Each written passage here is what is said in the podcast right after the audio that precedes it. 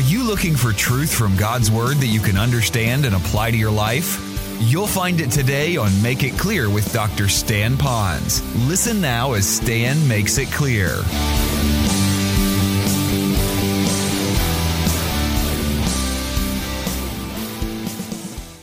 We're in John chapter 8, verses 1 through verse 11. However, I need you to back it up for just a moment to the last verse of chapter 7. Now, if you have your Bibles with you, I urge you to open them up. If you do not have a Bible, I ask that maybe you purchase a good Bible. I'm using the New American, it works for me. It's a good, accurate one. Order one for Christmas if you'd like. We're going to have ones put in the pews in front of you so you can have them to borrow, but get a Bible. Those of you that are opening up your Bible to Acts chapter 8, verses uh, 1 through 11, and starting at verse 53 of the last chapter, you're going to notice that somewhere in your margin, if you have a good study Bible, it's going to say something like this. Well, in later manuscripts, they added the story of the adulterous woman. It's not numbered maybe in the early manuscripts. And you might be scratching your head and thinking, oh, maybe this is not a part of inspired Word of God. Normally, I would just preach it anyway and let it go and not make a big deal over it. But as your pastor and wanting to equip you in proper Bible knowledge, I want you to have an answer for those issues. And I don't know that I'll be able to satisfy all your questions, but it is important that we find out is this passage of Scripture credible for us to listen to and to apply to our life? There's another passage in Mark chapter 16, and perhaps at another time I'll answer those questions about that passage. So, to do that, give me a few minutes, if you will, because I want to talk about when you come across a passage that some of those that are outside will say, Ooh, that's not in Scripture, so we'll just kind of cut it out of our Bible and we'll have a real holy Bible. I'm sorry, I shouldn't have said that. But the point is still this you'll get that on freight train later. That you have two ways that we look at Scripture to find out the veracity of it, or is it a part of Holy Writ? Two general ways would be what we call internal evidence and then we talk about external evidence. Internal evidence would be, well, what does the Greek say? You know, what does it have to say in the context of the flow of the chapter? And what is it saying in the context of it actually being what it says to be? So we talk about, we call the internal aspects of it. I'll talk about some in a moment. Then you have the external evidences, and the external evidences deals with the language, it deals with the early church fathers, what did they have to say about it? Perhaps some of the more reliable manuscripts that might be out there. So there's the external, outside of the scripture, what it might have to say. So you have internal and external. Well, let me give you some of the arguments of why some people would think that this would not be found in Scripture, this portion of Scripture, by the internal evidence. The first would be, we call it the verse or the passage placement. That means this passage it's placed here. It seems like it's a, it's a wrong puzzle piece put into this puzzle of this beautiful picture of God's Word. It's kind of being forced in there.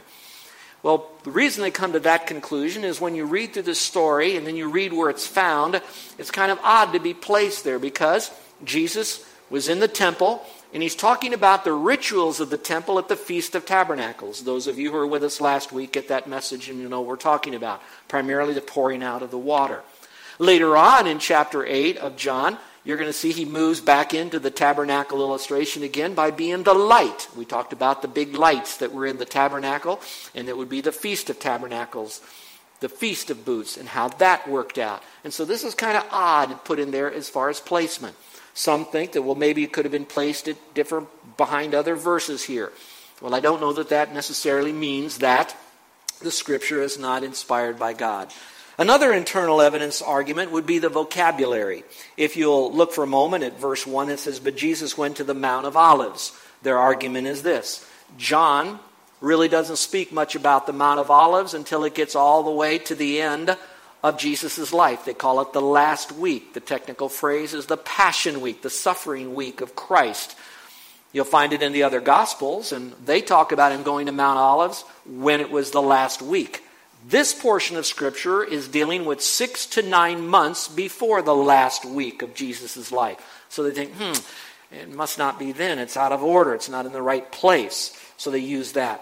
You go back into the passage, you're going to see two words there identifying two groups of people. If you look carefully at verse 3, it says, the scribes and the Pharisees. John does not use scribes in Scripture here, at least he doesn't in any other place but here. And when they use the term scribes and Pharisees together, Matthew and Mark and Luke will refer to them, but not John. So they say this would be kind of out of character for John. I'll tell you the difference in what the scribes and Pharisees were when I begin to expose this passage, exposit it later on. So they say, well, that must mean that it can't be a part of it either. And so it must not be the case. So again, you have what they say internal evidence might throw some question on it. Now let's move to the external evidence. The external evidence pretty much boils down to this. We don't have the original manuscripts any longer, but we have copies of the original manuscripts. And we have so many copies of the original manuscripts that we know what the original manuscripts would be like because we can test them. So they look at the copies of the original manuscripts and they see that this story is not found in the copies of the original manuscript. So now the question where did this come from? So now you have to go through church history, you go through other writings. Greek scholars, far more understanding this than I do, come to the conclusion that this is a real event that occurred. They find out that it did not only occur, but other church fathers do believe that it existed and it could even exist in this portion of Scripture. Those would be people like Jerome, Ambrose, and Augustine, which are highly respected for their accuracy when they're talking about things of the Lord and Scripture, etc. That all being said, you're probably wondering, well, Stan, what do you think? Well, first of all, it doesn't matter if this is not the exact right place for it. My bigger question is, is it really inspired of God? I have no doubt that this is inspired of God. I lean in the direction that it would not be necessarily a severe problem for it to be found right here, even though it might seem out of the scheme of where it is, because God will sometimes bring in a truth wherever He wants or amplify a truth, and it might seem like it's out of order, and it's not. And just because John didn't use scribes or he didn't use the term scribes and Pharisees, that means nothing to me because sometimes a writer will say something only once, and that doesn't mean that because he didn't say at other times, that it's not authentic. So, now doing more study of the guys who have taken a lot of time going through this passage, I've come to the following conclusion, and I think this might help you. I'm going to quote from a commentator by the name of Westcott, and he wrote the Gospel of John commentary, not the Gospel of John, but the commentary. And here's what he says Yet it, this passage, is beyond doubt an authentic fragment of apostolic tradition. In other words, this is really coming from the apostles who lived at that time, and it can be trusted. Another person wrote this, coming from Bruce Metzger in the text of the New Testament, and he says, which I think is really neat, he says, It contains no teaching that contradicts the rest of Scripture. The picture it paints of the wise, loving, forgiving Savior is consistent with the Bible's portrait of Jesus Christ. Nor is it the kind of story the early church would have made up about Christ, meaning the fact that Jesus Christ didn't go soft. He had a truth to be able to teach. And then finally, one more writer said this Most of the limited early support for its authenticity comes from Western manuscripts and versions and from Western church fathers, again, such as Jerome, Ambrose, and Augustine. All that being said is simply this I don't have enough evidence that would cause me to say that this is not inspired of God. I do not have enough evidence that convinces me that this is in a wrong place of Scripture and that it was added only later on. So, therefore, I'm going to assume that this is what God wants us to have for today. There is deep truth in it that doesn't contradict any other parts of Scripture, so it's inspired and placed here for us to learn today.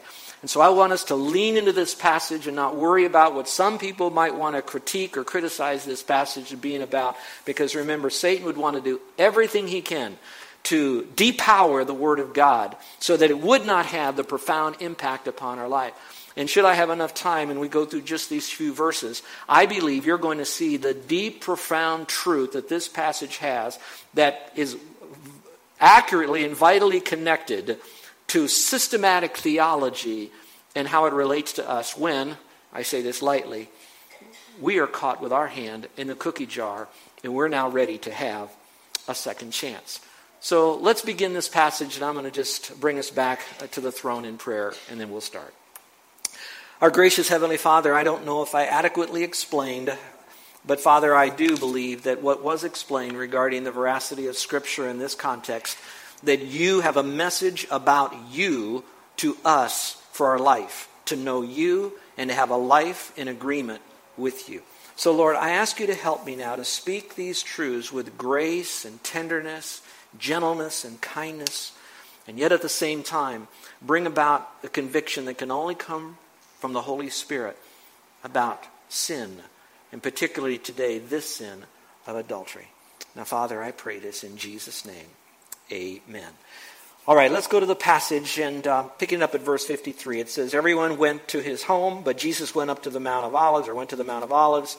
Early in the morning, he came again into the temple, and all the people were coming to him, and he sat down and he began to teach. I thought that's kind of interesting because some people say, Why did he sit down? That was something that rabbis would do. That was a sign when they sat down. They were teachers, they would sit. Not that I'm a rabbi, but sometimes I may get to be so old that we'll move this pulpit aside, we'll have a stool up here, and I'll just kind of sit and speak to you. That is not a sign of disrespect or a lack of value. It was a sign of he was being very much like the rabbis of the day, rabbinically teaching them. I thought this is interesting because verse 3 says he's beginning to teach. The scribes and the Pharisees brought a woman caught in adultery, and having set her in the center of the court, they said to him. Now, before I get into the whole interpretation, I thought this was interesting for those of you that teach Bible studies, those of you that are ready to start imparting something to someone, and just as you're getting ready to begin, something happens that distracts you away from what you're going to teach, something that was a divine interruption. Well, this is with Jesus. So, this situation of these scribes and Pharisees coming wasn't because Jesus is teaching. He said, Oh, no, what are you guys doing here? I've got my stuff I want to teach. Jesus already knew this, and I believe God is so sovereign that He got ready to teach. He brought the people in. Mentally, they were ready to receive a truth from Him, and then He had them come in with a real life situation so He can unpack who He was and the whole message of grace and mercy and the holiness of God. So all of that was happening. So now, here's what you can take home with you. If you're teaching and someone asks a question, if you're teaching and there's a redirect, I don't mean someone who's being a bizarre person, but something is happening, God might very well be using that as an opportunity for a teachable moment right then. So slow down a little bit, rest in the Lord, get your thoughts together and sense how does God want to use this at this time. May I tell you, those that are teaching, sometimes if you're teaching and people have questions, if you don't answer those questions, Often they shut down and don't listen to the rest of the stuff that you have until you answer those questions. If you uh, believe that, would you say, uh huh? Now, let me give you one other thing. Sometimes something is said, and you're so busy writing your question down and wanting to get that question answered. You're asking the what did he say? Blah, blah, blah, blah, blah. You don't pay attention long enough, and if you did, often that question could be answered for you ahead of time. And so you want to pay attention, make sure that you have your questions asked, and then they'll be answered at the appropriate time. So Jesus is beginning here. Well, let's go back to it. It says the scribes and the Pharisees. Now, some of you that are new to this, what's a scribe? What's a Pharisee? The scribes were basically Jewish people that were lawyers. Now, those lawyers, those scribes, would often be Pharisees. Not every Pharisee was a scribe, but a scribe would be a Pharisee. So you see kind of the, a subgroup of the Pharisees. Now there are four groups that were hostile against the Lord. You had the Pharisees, you had the Essenes, you also have the Sadducees, and in some measure here, you had the Zealots. So all that four group was against him. If you follow the Pharisees, even though they were against him, occasionally one would pop up that weren't against the, that wasn't against the Lord, and that would be Nicodemus. I think Nicodemus came to know Christ as Savior, and at the end there was a few others that seemed to lean toward Jesus Christ. But for the predominant part, these were people that were against the Lord and were trying to trick the Lord to try to reveal that he wasn't a person of integrity or he wasn't who he claimed to be. So that's what they were doing. So they brought a woman woman caught in adultery. If you want to drop down to verse 4, it says, Teacher, this woman has been caught in adultery in the very act. When you see caught in adultery, it wasn't that they read some emails about it, it wasn't that they heard rumors about it. When it says caught in the very act, and I don't want to take your mind further than it needs to go, but I want you, because it is important for you to know, though, she was in the act and I believe with another man, although that's my opinion here, but, it, but I have no other reason to think otherwise. But she was caught in the act. Now, that is important. I'll come back to that. But you can imagine what she must have felt like. Here she was, committed a sin. I would like to believe she knew that she was doing wrong because she knew the law. There was a law thing going on. She was Jewish. They wouldn't bring a Gentile to them. So, as a Jew that was uh, some degree of understanding the law, what happens if you're caught in adultery, if you're doing adultery, there's a stiff penalty to pay. So, they catch her. Men, how embarrassing that must have been. You're in the act, you're having to put your clothes back on. You're now drug out in front of everybody. You're brought to a religious place, which is amplifying surround sound. You're breaking the law, and you know what's coming next. And you don't just get a na na na na na. You're going to be stoned to death. And let your own mind wander what it's like to have five and ten pound stones thrown at you, so many at one time you can't shove them off, and it's piling until you die. She knows that's happening in the temple, in front of this rabbi whether it's Jesus that she knows as being the Lord God Almighty, but it was a teacher. She referred to him later as Sir, so there was a degree of respect for at least the position that he hold, uh, held as a teacher type. And so all that is happening in the center of the court at that moment. Now, I don't know where you might be with you carrying in your own mind right now a sin in your life. That might be the case, and there's a couple of ways that you could respond to that sin in your life. One is, you know, I can handle this sin, I can navigate around it. Um, it's all right. Everybody does it. Um, I've seen others that got away with it, so I can handle it. Some of you might say, um, you know, I'm doing these things, but, you know, I do an awful lot of good deeds. And those of you who are Christians might say, I do an awful lot of Christian things. I serve the Lord. And so this little thing, you know, it's not a big deal because of all the good that I do. May I tell you that often Christian leaders not only have that attitude, they take it to another level, which is almost an entitlement effort. I do all this for everybody else. Can't you at least have, let me have this one little closet of my life to myself? I just do all of this. I mean, I'm normal too. And they have that kind of attitude. Others will say, you know, I'm doing this, but it's not really my fault. They seduced me. They caused this. My wife didn't do enough for me. My husband doesn't do enough for me. My parents did this. I'm just kind of, everybody does it, and I can't, I'm, I'm in a dorm room. We're all doing this stuff. And so you blame everybody else with this. I don't know. I can tell you, if you have sin in your life and you try to cover it up, be sure your sin will find you out. That's the Word of God. If you say, I don't know that I can overcome this thing, I want you to know greater is He that's in you than He in the world. Jesus Christ and His power can help you overcome that. If you're now saying that, you know, it's okay if I sin just a little bit here, I do so many other good deeds, Romans 6 1 and 2 says about your grace that if we think we can continue in sin, we should not do that.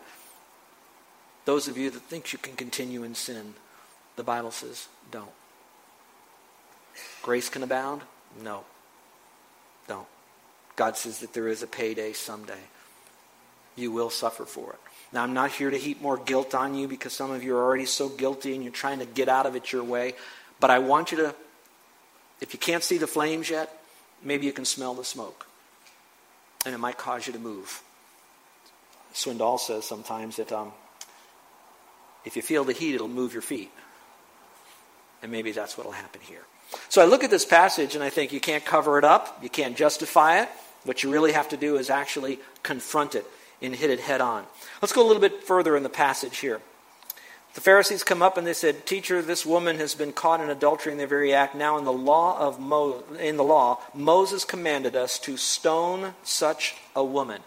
Now, I put in your study notes there Deuteronomy chapter 22, verse 22, but there are many other passages that keep amplifying the law, but again saying that if they're caught in adultery, that the person is going to have to die. But I want you to look one little thing at this passage, because this is kind of an encouraging passage to understand where they're going to go next. Look at it, if you will. Deuteronomy 22, 22.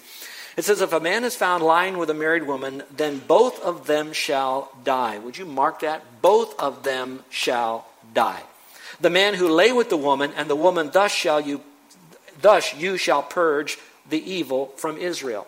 Now, we already know about the sin of, of lying together and that they're going to have to die and all of that. But the two things that I thought was interesting, I'm going to give the, the second first, and then I'll give you the first second. The second in the passage says, so that you can purge the evil from Israel. The severity of those people caught in adultery, it wasn't that they were given a time out. It wasn't just that they had some issues and they had to do some penance, so to speak. They actually had to be exterminated. And they did it by way of stoning them to death. And they did it for a reason that Israel would be purged. And so as I read through that, I can only extrapolate from that that adultery is so severe in what it does relationally between families, between society, that when you have adultery permitted, promoted that you have an evil like cancer in a society. And in the Old Testament, the only way to deal with it before they had grace and power and Holy Spirit was it had to be purged. And so I think with adultery, it's not like I'll do it once in a while. I'll just, uh, maybe when I'm really down, family's out of town, I'll go see a woman and all that. I want you to know it has got to be stopped. Now, I don't have time to open this thing up politically, but as you see what's happening out there with the sanctity of marriage in itself, you can see we are way down this slippery slope into total destruction. This evil needs to be purged. It's a very serious matter. So, as I look at this passage, it's saying there, now the second part that I want to now talk about is where's the man? Look at it very carefully. It says this woman was taken. The law commanded that this woman would be stoned. In reality, if they were together caught in the act, obviously there have to be the other person with whom she's having adultery, she's committing adultery. So, therefore, where is that person? So, this thing's already failing the smell test. Let's go a little bit further, and you're going to see how it does. What then do you say, Jesus? What then do you say? And I love this because Jesus is getting ready to give a profound statement that I want to unpack for you. But some of you that are hearing this, you're saying, okay, what is Jesus going to really say? I know that adultery is wrong. What is the Lord really going to say about all of this to me? Well, to set you up, maybe you're that person that today the Spirit of God is catching you in your form of sin, and it might be adultery. If that's where you are at this particular point, right where you are, you could look at it and say, This is the worst day of my life. I can only imagine when the person who was a decorated military officer who became completely in charge of one of our most important and vital security agencies in America was confronted with his adulterous affair, I could only imagine what, what crossed his mind to say, This is the worst day of my life. It will affect my wife of 37 years. It will affect my children, my grandchildren. Then it moves. It'll affect the one with whom I was having this affair. It will affect her husband, those kids. Now it moves into career it moves into the shattering of an example and the trust by all the other people in the and it goes on it's like you dropped a huge a nuclear explosion just occurred. Worst day of their life. I don't want to go soft on that but folks i also want to be a, a god like a, a man like, like god who has grace.